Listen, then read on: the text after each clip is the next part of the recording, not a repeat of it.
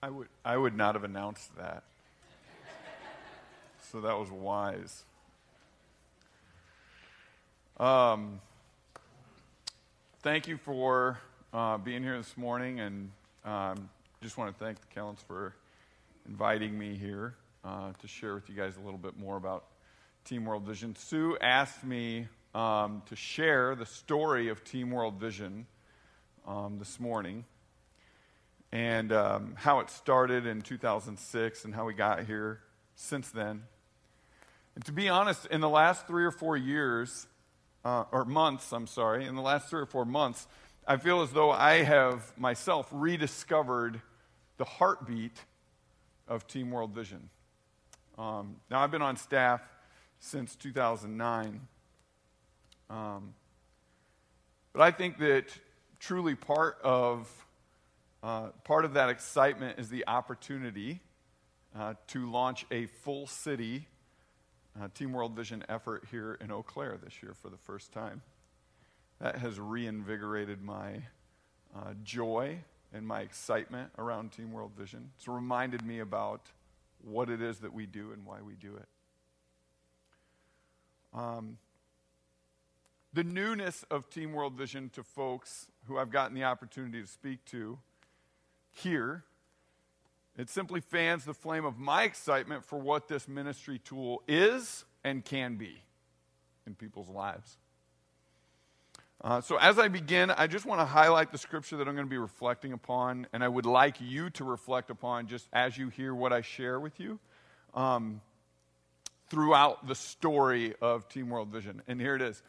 Uh, under, under the, the guise of of 1 Corinthians 13 13, which you may know or may have heard sometime at like a wedding or something. Uh, the greatest of these is love. Do you remember that? Faith, hope, and love of, of those that remain are faith, hope, and love, and the greatest of these is love. So, under that, guys, we're going to we're gonna try to let this story um, imbue our spirit through Romans 5 1 through 5. Okay? Um, and I'm going to go through that um, a little bit more, but I, I want to just start with this idea of faith, hope, and love because I'd always looked at faith, hope, and love as three options, like mostly independent of one another.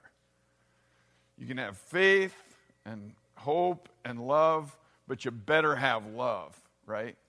And, the, and a, when I heard the King James Version translation of this, faith, hope, and charity, I was especially excited because I work for a nonprofit charity organization and I excel at charity, right? Maybe, maybe not. Um, probably not. Faith, hope, and love, though, what, what I've realized in the past few months, actually, even just a few weeks ago, I was reflecting on Romans 5 1 through 5 and it became very clear to me that faith, hope, and love are inextricably tied together. You, you can't separate them. In fact, not only are they not separable, but they're a journey unto, it, unto its own path there. Faith being the starting point, hope being the process, and love being the fruition of what happens. Thus, Paul's reasoning for saying faith, hope, and love remain, but love is the greatest. Not because it's the one that you should choose, but because it is the pinnacle, right? It is the summit, it is the end goal. Right? If we look throughout Scripture, throughout the story of the Bible, then what we see is God telling a story from Genesis all the way to Revelation, where the whole time it's just it's just accelerating and accelerating and accelerating and accelerating. And then, and then we get these summit moments, right? But even to this day, we are still not arrived at the summit. Isn't that amazing? Even to this day, God is writing his story in the world, and we get to be a part of it.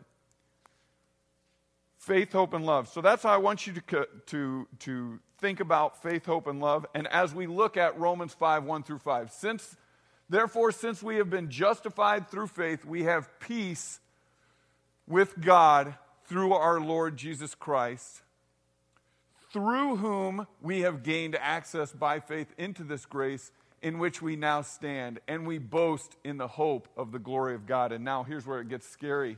Not only so, but we also glory in our sufferings. Another translation says, we also rejoice in our sufferings.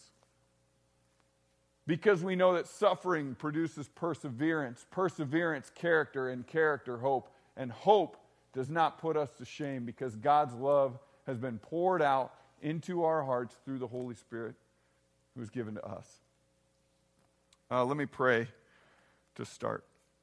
Father, we thank you for the truth uh, that you've revealed to us through Scripture, through our experience, and through your Holy Spirit's voice in our lives. Pray that we'd be open to that voice this morning, that we would listen, that we would comprehend. In your name, amen. In 2002, Michael Chitwood knocked on my door of my dorm room. I was a junior in college.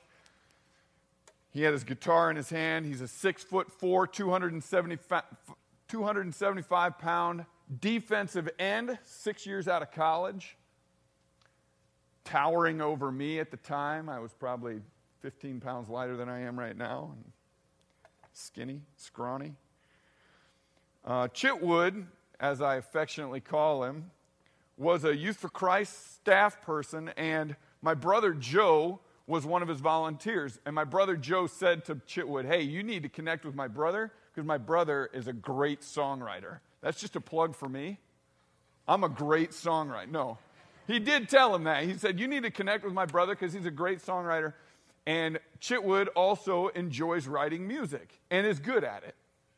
So he wanted to connect with me. So he drives 60 minutes on interstates to meet with a guy who he's never met before, me, comes into my dorm room. He's 26 at the time, and uh, we start hanging out. I think we played music that day for probably three hours. Honestly, I don't think we saw each other again for at least a year after that because we were going to become a band. You maybe have heard of how that goes. In 2003, I moved to Champaign, Illinois. I actually moved in with my brother, and I began volunteering with Michael Chitwood at Youth for Christ. Um, it was about this time that Michael got a call from one of his best friends from college, teammate. They both were defensive ends together in college. And his best friend said to him, I'm going to run the Chicago Marathon this year. I want you to come and cheer me on. Michael said, I will be there hung up the phone and told his wife, Danny, I'm running the Chicago Marathon this year. Whoops. Michael couldn't run down the block. He hated running. He was a defensive end. He was 6'4, 275 pounds, in case you recall me saying that. He thought of running as punishment.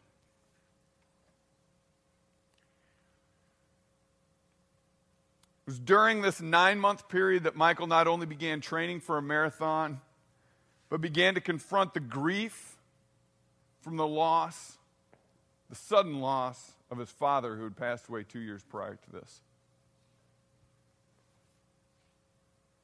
It was during this nine months of training that Michael began to pray again, or maybe truly for the first time, finally exposing God to his anger and hurt regarding the loss of his dad. He crossed the finish line around five hours and 20 some minutes. I don't know exactly. He always corrects me. Um, less than a year later, less than a year after this, he signed up for, his, for, for Ironman Wisconsin. In case you don't know what an Ironman is, it's really hard. And it ends in a marathon. He did not know how to swim. He did not own a bike. Those two things are very important for running an Ironman. During an, during an 80 mile bike ride training ride, he heard the voice of God or saw a vision or however you want to perceive that communication that happens between you and the Holy Spirit. What if people, just like me, people who have no interest in running, went through the same incredible healing process that I've gone through, except while doing it, served the most vulnerable children in the world. What if people did that? He went home, he began writing it all down how it would look, what it would be called. He began writing a business plan. He was not a businessman, but he began writing a business plan. Later that month, he called me and several other friends, and he asked what we thought. I had no idea. I hated running. I told him it was whatever. I don't know. Good for you. God said to do it, go for it. Uh, one of his other friends said, You've got two options, Michael. You can create your own nonprofit, maintain complete control, but risk the entire thing falling apart. It's your first option. Or you could pitch this to the best development organization in the world, but risk losing, completely losing control over it. Started researching, found World Vision. After many phone calls and meetings, World Vision finally agreed to test Team World Vision for nine months in 2006. Now, Michael called me. Brad, I desperately need you to run a half marathon this year. It'll be so good for you. I don't think so, Michael. Last time you asked me to run a half marathon, I didn't train for it, and it was horrible. It was the worst experience of my life, and I vowed I would never do it again. So, no. Got off the phone, felt pretty good about that. Told my wife, and she said, You seem like you're getting fat. oh, cool. I think we're going to run this together, she said. Oh, okay. So we started training together. It was about five months later, I completed my first successful half marathon.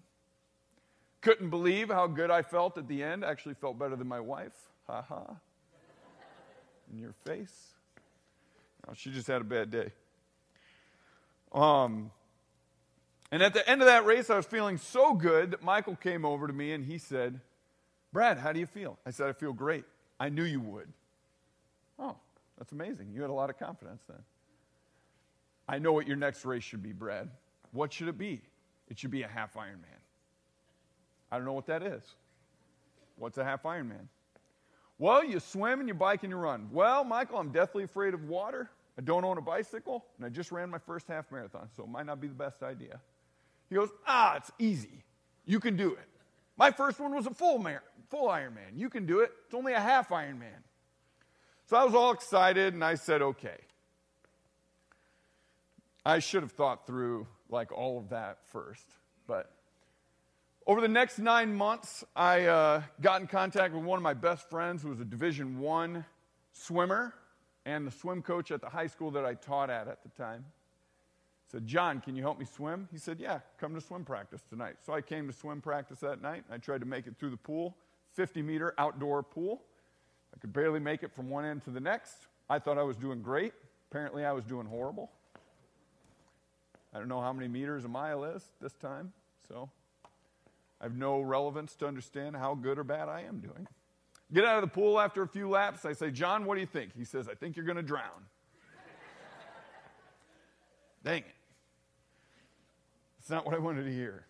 No, seriously, John, what do you think? No, seriously, I think you're going to drown. I would advise that you not do this race. I was like, Really? He looks me in the eyes and he's dead serious. Please do not do this race. oh, no. So I call Michael. Michael, sorry, I can't do this race. Well, Brad, you owe me $220 for registration. Oh, man. Really? Yeah, really. Oh my gosh. That's Don't worry, Brad. You can do this. I don't think I can. Michael.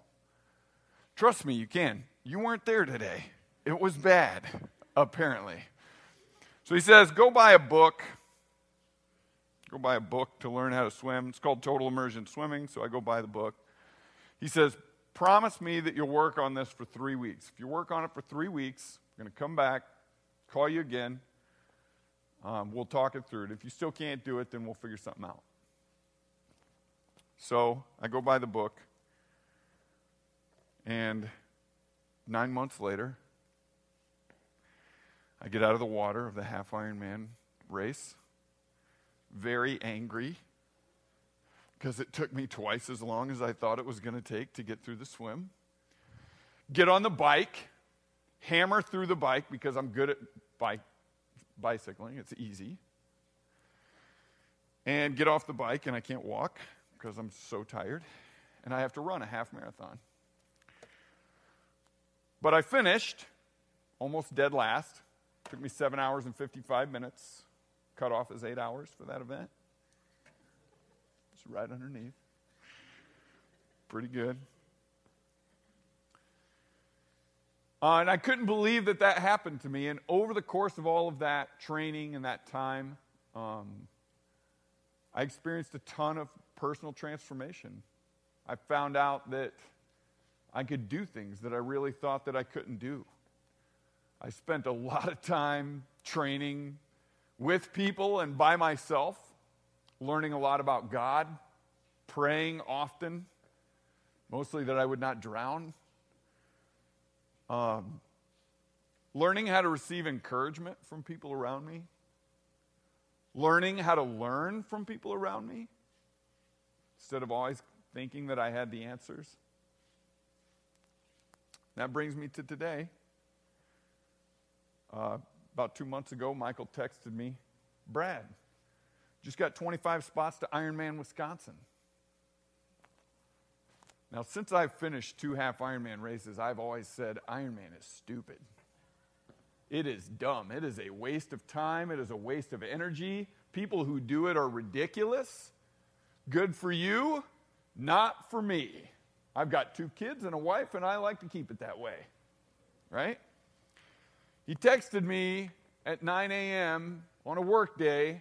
I got 25 spots for Ironman Wisconsin, and a knot formed in the bottom of my stomach. And I couldn't get it to go away. Finally, at 1 p.m., I texted him back, Why do you have to say things like this to me? Well, what? What did I say? So I've committed to Ironman Wisconsin for this year. I'm very scared. It's tempting to call certain points in this story the end of the story, roll the credits. It's tempting to just sit, to just end it there, to end it certain places, right? It ended in 2006. We started Team World Vision. Now we're to today. This wonderful, amazing ministry tool that exists. And the rest is history. But think back through your own life. As I look at mine, I realize that each time I've started something meaningful, it wasn't the end, but it was the beginning. The beginning of pain, heartache, tears, and difficulty. Ultimately, starting something rewarding almost always means confronting suffering head on. Don't believe me? Start a relationship with a dog. right? Dog doesn't live as long as you do. Start a relationship with another human being. They don't line up to do everything that you think they should do. Have a child. Good luck. The journey of Team World Vision in 2006 to today is no different. Every person on our staff has shed blood, sweat, and tears to make this ministry, this program, a reality. And every single person on our staff at some point has thought about seriously giving up. Just like the people in this room today who will join Team World Vision today for the first time. And this is where I've got to reflect on these scriptures. Guys, faith is a starting point. Right? But we always like to think about it like the ending. Right? I made my decision. Right? When we hear about this story of people going to Turkey, somebody hears the seed of the gospel that gets planted in their life. They accepted Christ. It's over. We did it. Sorry, it's not over. We didn't do it. We just started a whole series of events that are about to be really painful, difficult, and cause a ton of suffering. Right? If you don't believe me, look up stories about people who live in Islamic culture who decide to turn to Christianity. See how their family interactions go. Right? It's not a reason not to do it.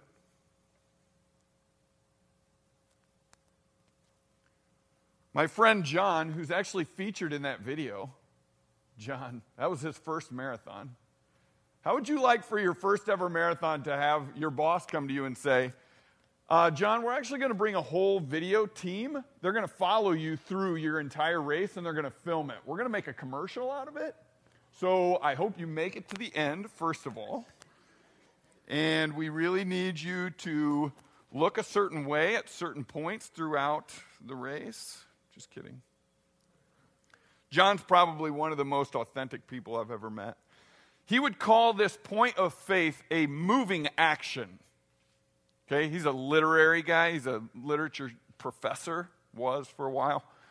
Um, you've got fixed action. That's kind of the, you're just going along, living your life, doing things the way that you wanted to do it.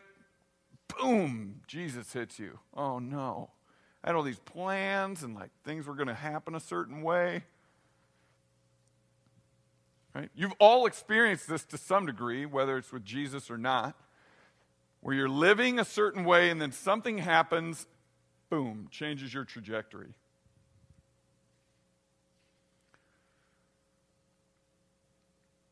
Um,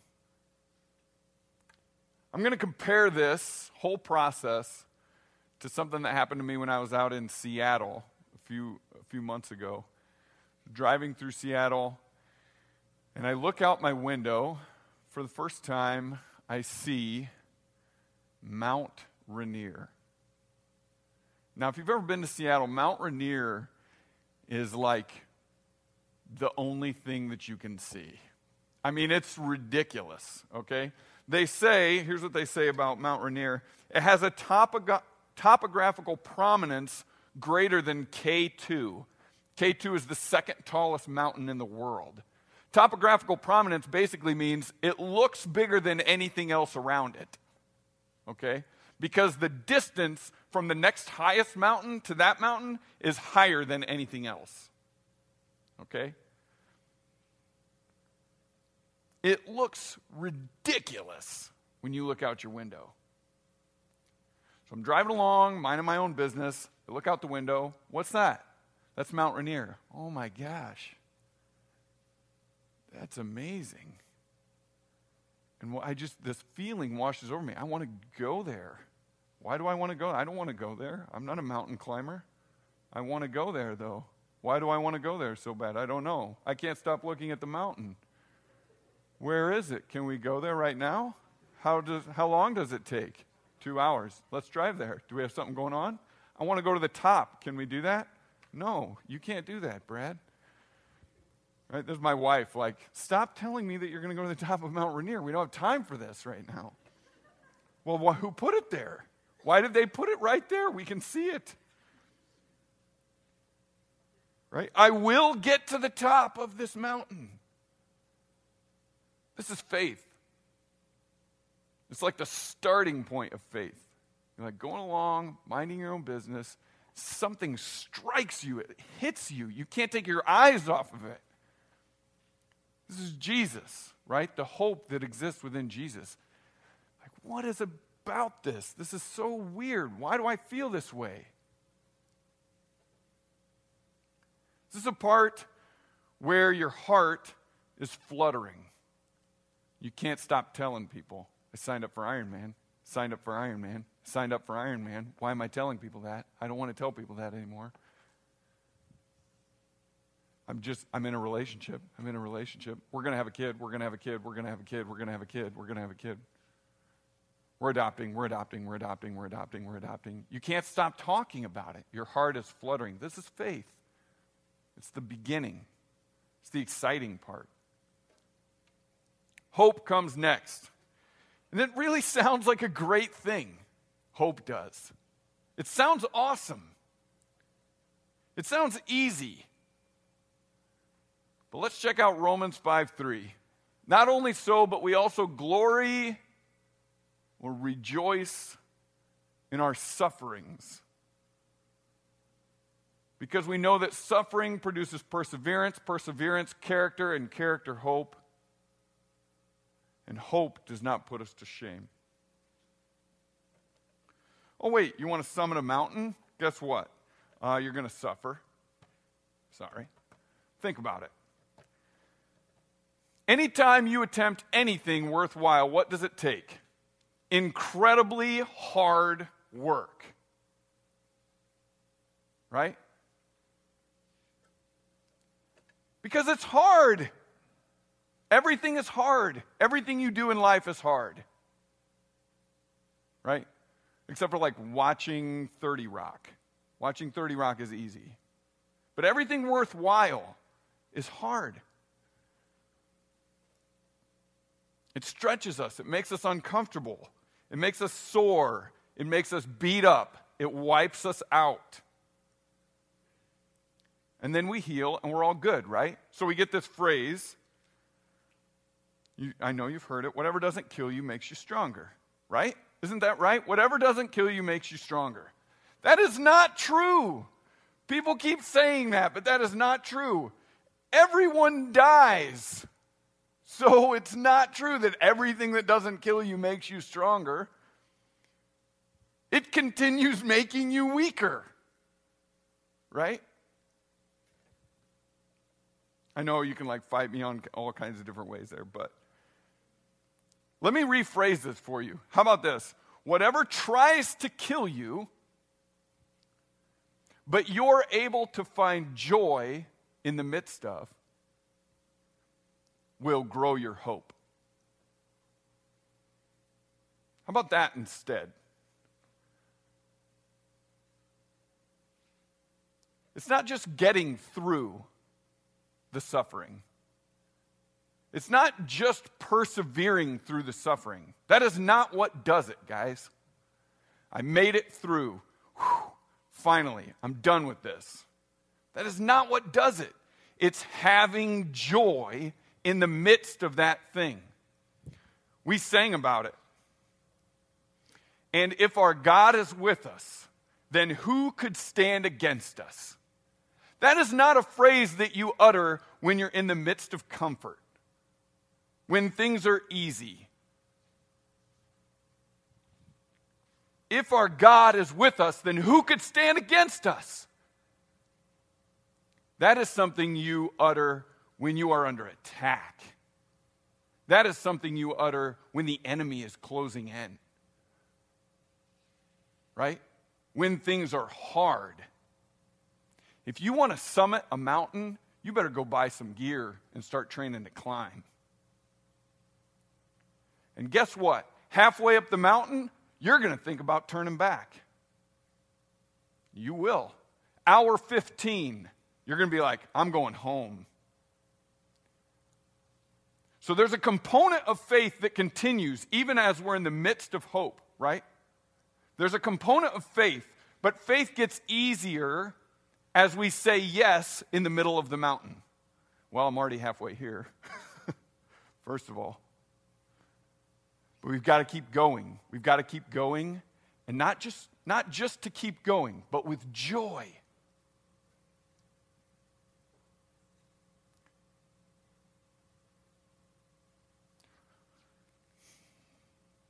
Faith is your choice to keep going. Hope is the process of your joyful going. It's long, arduous, and painful, but most of all, it's transformative.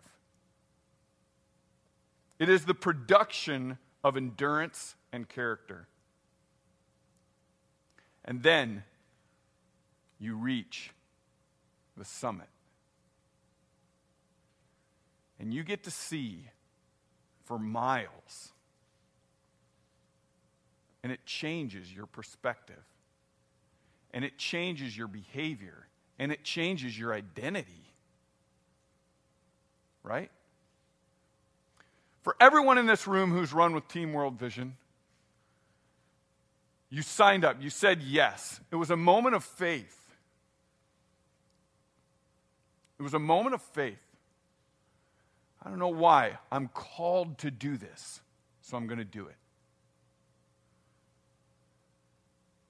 But it didn't end there. There was this whole process that was really hard that you had to go through with a community, and it built, it created, it grew hope within your heart that you could actually make it to the finish line. When you signed up, you didn't know if you could do it.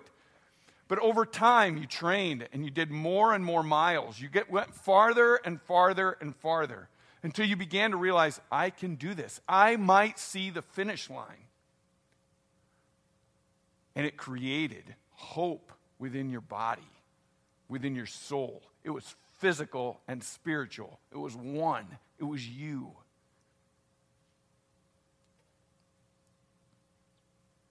And at the end of the race, when you cross the finish line, you're no longer saying, I'm training for a half marathon or I'm training for a marathon. You say, I am a half marathoner. I am a marathoner. I am a half Ironman or woman. I am, a, I am an Iron Man. I made it to the top. It changed my identity, right? Guys, racing with Team World Vision, running with Team World Vision, walking with Team World Vision, jogging with Team World Vision, doing events with Team World Vision is symbolic and yet completely transformative of who you are. Right? It's symbolic, but it's true. And it changes you, and it changes your behavior and your perspective. Changes your perspective of yourself and of the people around you.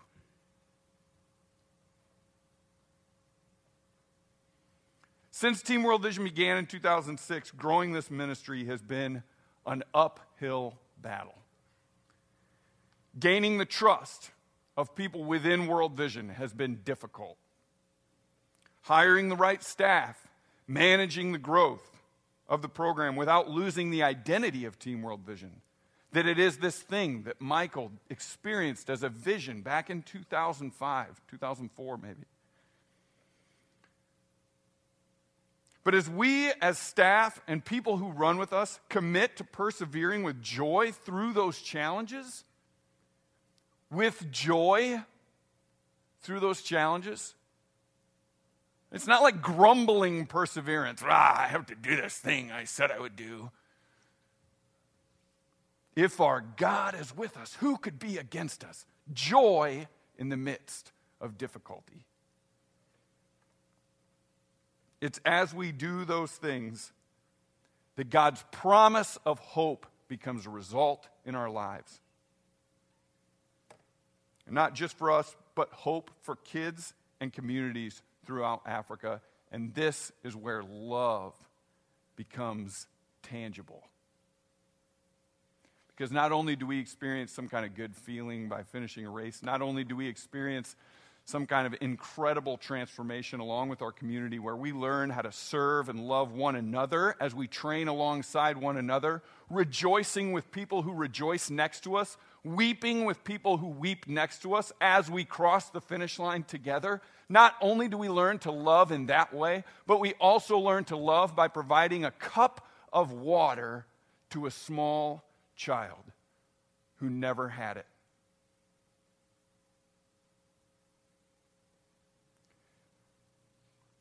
And that kid's mom has hope that her child will live beyond the age five. That's love. Right? That's love, tangible evidence of changing people's lives, both right next to us and across the world. That is what we're offering with Team World Vision, right? It's a commitment to learn how to love by experiencing faith, hope, and love together with intention and with joy. That's the hardest part, guys.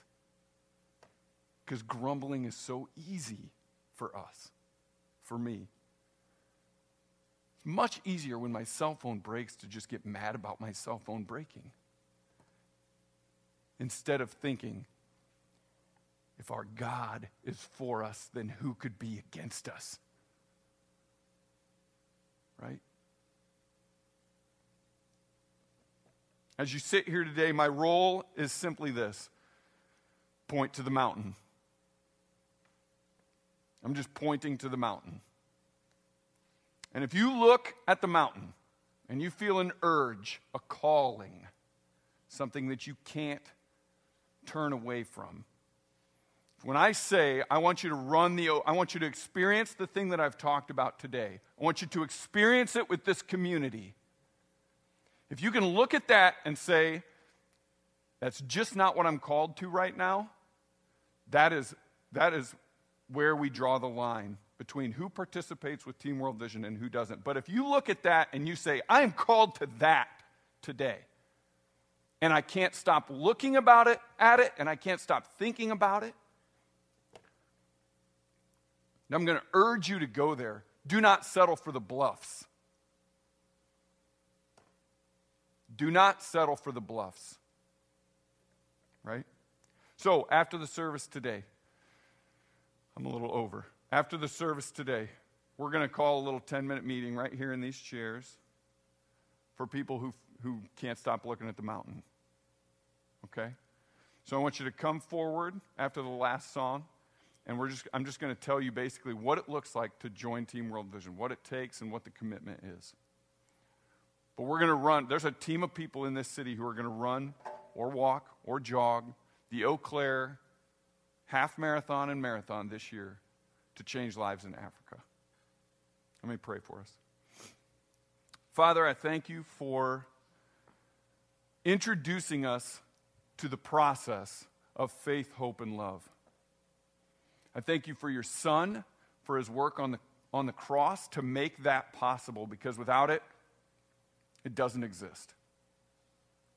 True hope, the hope of eternal life, does not exist without him in that act of sacrifice.